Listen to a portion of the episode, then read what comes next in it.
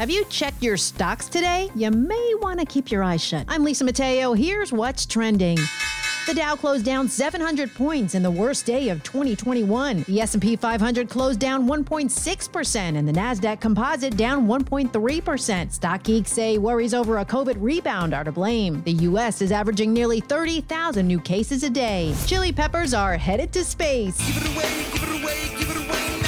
No, not those chili peppers. Astronauts aboard the International Space Station are growing red and green chili peppers for the first time. Dozens of seeds have been placed into a science carrier. They'll take about four months to grow. And thinking about selling your home? You may want to change the color of your walls. A new study from Zillow says buyers would pay almost $5,000 more for a home with a bathroom painted sky blue. Bedrooms in a moody dark blue could take in 1,500 more, but stay away from trendy colors. A kitchen painted mint green could shave about $1,800 off the price.